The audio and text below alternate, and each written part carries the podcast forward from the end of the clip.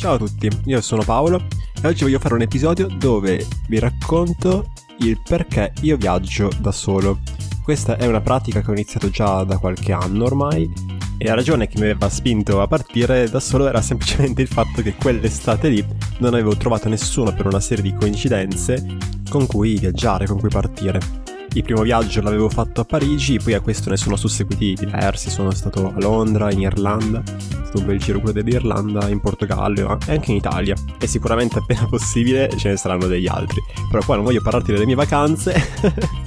ma del perché, anche dopo questo primo esperimento, ho scelto di continuare a viaggiare da solo. Mi ricordo perfettamente durante il mio primo viaggio da solo di non aver avuto chissà quali aspettative e di essere invece tornato a casa con una quantità di esperienze in un tempo estremamente contenuto, si tratta infatti di una settimana, che mai mai avrei potuto fare se fossi partito in compagnia di qualcun altro. Questo perché lasciare a casa gli amici, lasciare a casa le persone che tu pensi ti conoscono, ma che in realtà, per quanto senza malizia alcuna, hanno un'immagine di te, una caricatura di ciò che tu sei e un'aspettativa, seppur inconsapevole, di ciò che tu dovresti essere, basata appunto sulla suddetta immagine. Questo significa che quando tu sei in compagnia di certe persone, può essere che tu l'abbia già notato, eh, assuma dei comportamenti, come dire, stereotipati, ossia ti muova all'interno di un range di azione che è quello, perché ormai del tipo di interazione che sei andata a creare con quella persona, la routine che sei andata a creare con quella persona, è quella. Ed è probabile che tu ne abbia diverse con persone diverse. E questo gioco di aspettativa e di adesione all'aspettativa è molto molto difficile da rompere proprio perché va a creare una delusione, cioè una rottura dell'illusione che era quell'immagine che l'altro aveva di te. Ora questo è perfettamente normale, lo facciamo tutti, lo faccio anche io, lo fai anche tu. E finché l'interazione, la compagnia di quella persona o di quelle persone resta gradevole, resta piacevole, non vi è alcun problema. Cosa ben diversa è invece quando cominci a sentirti insoddisfatto di questi ruoli che ti ritrovi continuamente a giocare. Una insoddisfazione che a mio parere va ascoltata perché è un indicatore del fatto che forse c'è di più di te rispetto a quello che mostri abitualmente. E questo di più, come già detto tante volte in questo podcast, non lo decidi a tavolino, non ti metti lì a pensare a quali parti di te potrebbero esserci che ancora non conosci, ma le scopri. E le scopri come? Sperimentandoti in dei contesti nuovi, applicando un socratico so di non sapere nei confronti di te stesso che poi è più o meno la stessa cosa che avviene ogni volta che tu fai un lavoro psicologico, che sia un lavoro di scrittura espressiva in cui tu scrivi senza fermarti, senza un'aspettativa di ciò che dovrebbe venire fuori, così come quando vai da una persona che ti fa una consulenza, che sia psicologica o di coaching o di orientamento, in cui tu ti racconti come se l'altro non avesse idea, neanche minimamente, di chi sia tu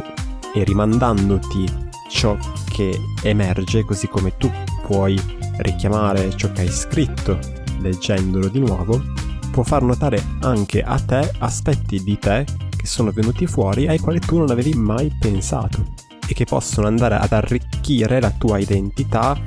affinché ne emerga una personalità più complessa e maggiormente in grado di adattarsi ad affrontare la realtà, di andare in direzione di una vita che sia la tua, proprio in virtù di ciò che tu hai scoperto di te stesso. Ed è questo il motivo per cui l'amico non può essere un buono psicologo a meno che non sia eccezionalmente capace di ascoltare e se hai delle persone così nella tua vita eh, tientele ben strette perché sono rare, la maggior parte delle persone ascolta per poi risponderti e quindi l'amico non può essere uno psicologo proprio perché ha in testa un'idea di ciò che tu dovresti essere. Così come quando lo psicologo, che è un essere umano e quindi può essere mosso da una curiosità che magari esula da quello che è il mandato, il lavoro che si sta facendo insieme, ecco in quel momento in cui diventa anche un po' un amico, o anche come nel bellissimo brief coaching viene specificato da Iveson e colleghi, eh, quando il cliente comincia a rimandare delle decisioni importanti nella sua vita perché vuole sapere l'opinione il coach, psicologo, consulente,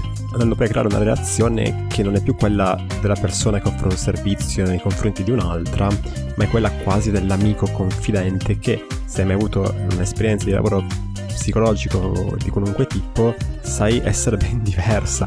E quindi in quei momenti forse è il caso di separarsi, almeno per un po'. E quindi, tornando a noi, nel viaggiare da soli, tu stai lasciando a casa tutto un bagaglio fatto di aspettative riguardo a chi tu sei e chi dovresti essere. E quindi ti ritrovi in un posto nuovo dove magari parlano una lingua diversa dalla tua, magari anche con una cultura differente, con la possibilità, se ne avrai il coraggio, di sperimentarti, ossia di lanciarti in attività e conoscenze che sono differenti rispetto a quelle che fai di solito. Merita fare un appunto che nessuno ti vieta nel momento in cui tu sei all'estero, sei in un altro paese, anche da solo, di fare esattamente le stesse cose che faresti a casa tua e quindi di limitarti a vedere quelle che sono che so, le attrazioni principali,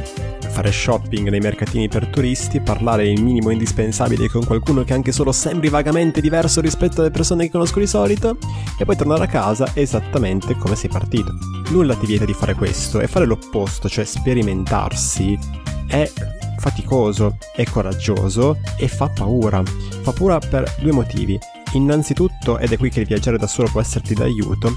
perché ci fa paura sbagliare di fronte agli altri, cioè non tanto sbagliare ma essere visti sbagliare. Peggio ancora se da quelle persone alle quali attribuiamo degli status particolari, come se fossero dei veri e propri idoli, il gruppo di amici, l'amico stretto, l'amico del cuore, non so se si usi ancora questa espressione, o ancora peggio dai genitori, che questo dovrebbe essere una cosa che in teoria con l'età va ad affievolirsi, eh, molti considerano vera, vera e propria divinità, la cui opinione è un verdetto assolutamente corretto, anche quando è sbagliato, sul mondo.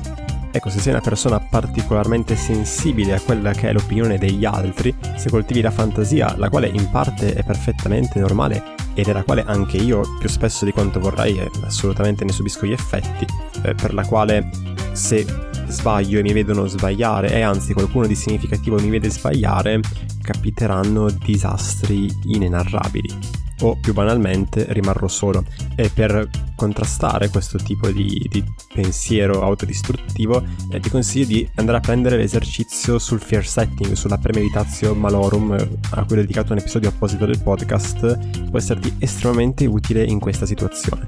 Quindi, ricapitolando, viaggiare da soli può essere utile per creare una situazione in cui tu puoi sbagliare, sperimentarti, senza in un certo senso essere visto. Ma l'altra ragione per cui è difficile eh, lanciarsi in attività e conoscenze nuove e quindi almeno un pochino strane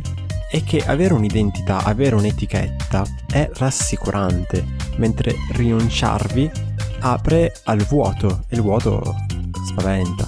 Come dice Dostoevsky nel bellissimo Le memorie del sottosuolo, anche un'etichetta negativa può essere rassicurante. Scrive Dostoevsky, se perlomeno non facessi nulla solo per pigrizia, Signore Dio, quanto rispetto nutrirei allora per me stesso? Mi rispetterei proprio perché in tal caso avrei almeno qualcosa, la pigrizia. Almeno questa qualità la possederei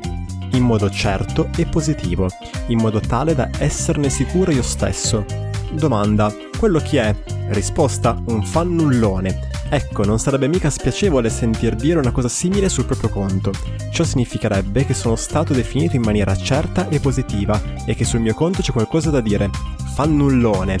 Ma questo è un titolo, una missione, tutta una carriera. Non ridete, è proprio così. In tal caso, io diventerei membro di diritto di un ottimo club e sarei continuamente occupato a rispettare me stesso l'assenza di un'etichetta dataci dall'esterno, che ci prendiamo noi dall'esterno, che va a definire in maniera netta la nostra identità, crea sconforto.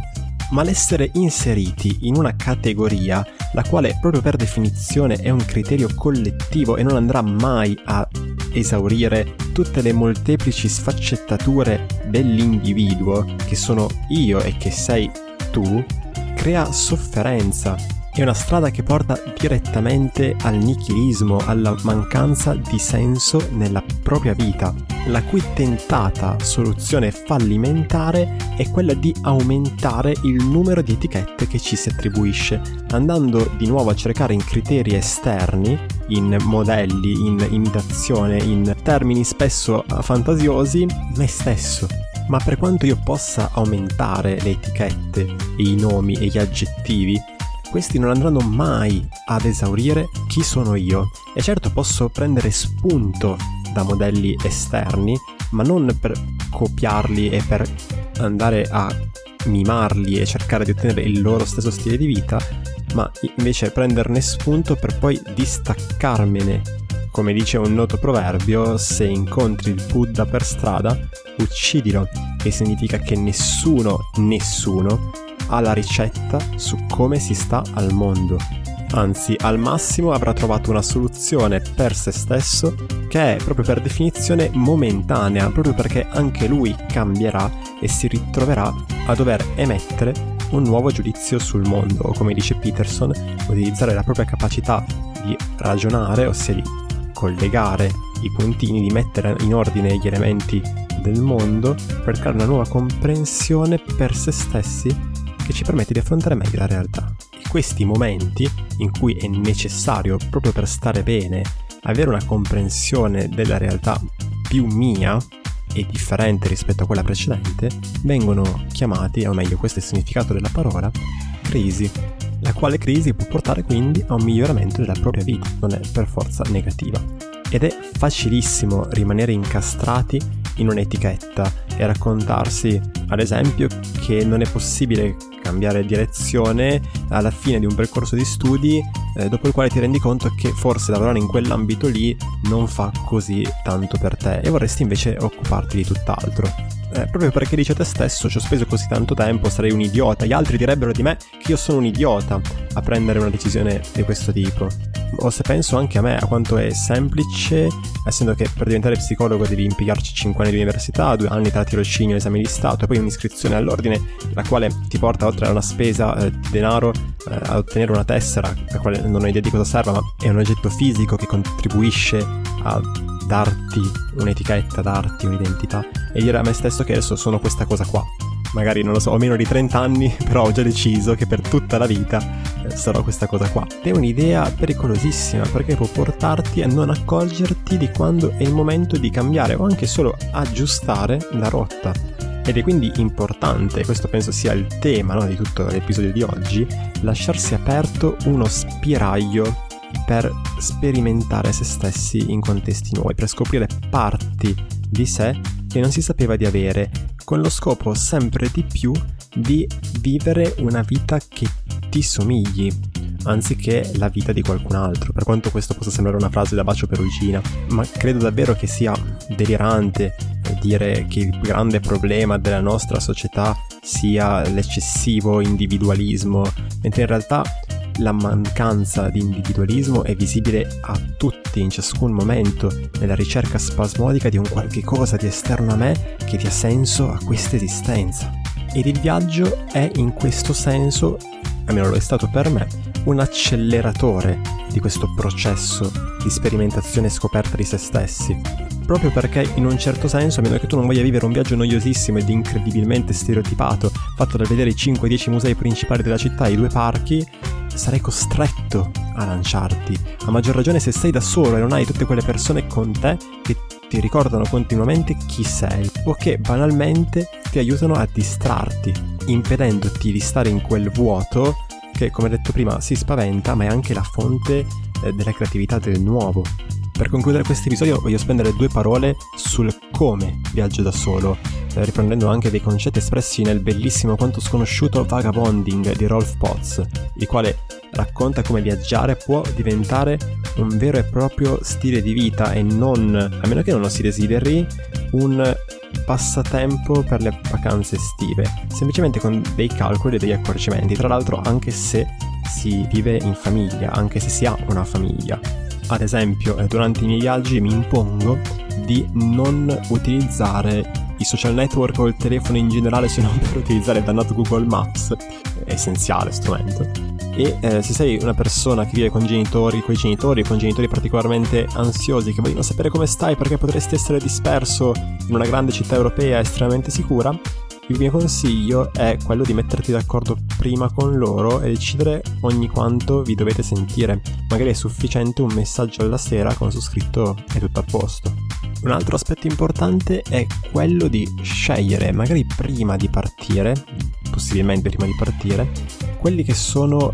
le cose che tu vorresti vedere a tutti i costi, partendo dal presupposto di sceglierne poche e di non sceglierle tutte. Questo innanzitutto per evitare ciò che fanno tantissime persone che mi è capitato di conoscere durante i viaggi, ossia magari attraversare mezzo mondo per essere lì, persone che magari vengono dall'Australia o dagli Stati Uniti, per poi viaggiare come se dovessero a tutti i costi adempiere ad una sorta di checklist, per cui devi vedere a tutti i costi ciò che c'è da vedere e la buona riuscita, il piacere del viaggio viene così misurato rispetto a quanto tu sei riuscito a vedere di ciò che c'è da vedere e che è stupido perché il tuo obiettivo non è quello di scrivere il prossimo Lonely Planet dettagliato, ma di goderti l'esperienza. E poi perché per quanto possa sembrare controintuitivo, eh, le esperienze che io ricordo con maggior piacere dei miei viaggi arrivano dai momenti vuoti, ossia da quelle almeno tre ore al giorno che mi tenevo eh, libere in maniera non strutturata, in modo da potermi muovere seguendo quello che era il mio gusto, la mia intuizione che mi diceva di andare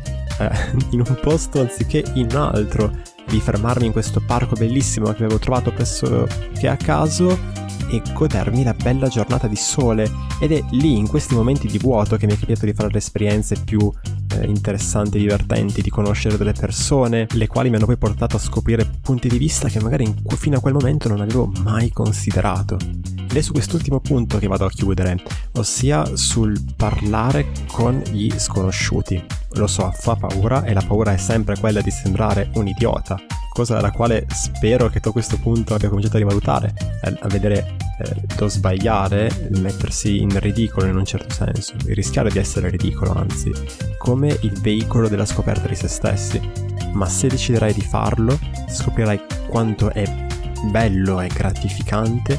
parlare con una persona sapendo che con ogni probabilità questa non la vedrai mai più. Certo potete tenervi in contatto grazie alle nuove tecnologie che è meraviglioso, ma ciò che accade è che davvero si vanno a saltare tutte quelle parti inutili di conversazione che invece di solito mm, si intrattengono con le persone che appartengono alla nostra quotidianità proprio perché pensiamo che il tempo con essi sia infinito, illusione pericolosissima. E potrai vedere infine come raccontarti ad un'altra persona oltre a scoprire ovviamente punti di vista nuovi, questo è già stato detto, ma raccontarti ad una persona nuova, sapendo di avere poco tempo, la quale di te non sa nulla e quindi devi sforzarti per farti capire, proprio perché non hai elementi da dare per scontato, e magari anche in un'altra lingua che non è la tua lingua principale, possa portarti ad esprimere parti di te che fino a quel momento non avevi mai neanche immaginato e che puoi portare al termine del viaggio nella tua quotidianità. E magari chi lo sa anche portare questo modo di sbagliare e quindi crescere anche nel tuo quotidiano. Per, citando Rolf Potts, portare un po' di viaggio nella quotidianità e un po' di quotidianità nel viaggio. Bene ragazzi, questo era l'episodio di oggi, spero che vi sia piaciuto, nel caso condividetelo, se volete saperne di più sulla mia attività avere altri contenuti come questo, eh, vi invito a visitare il mio sito paoloperez.it dove scoprirete anche cos'è il life design e tutto ciò di cui mi occupo. Noi ci sentiamo alla prossima puntata e ciao!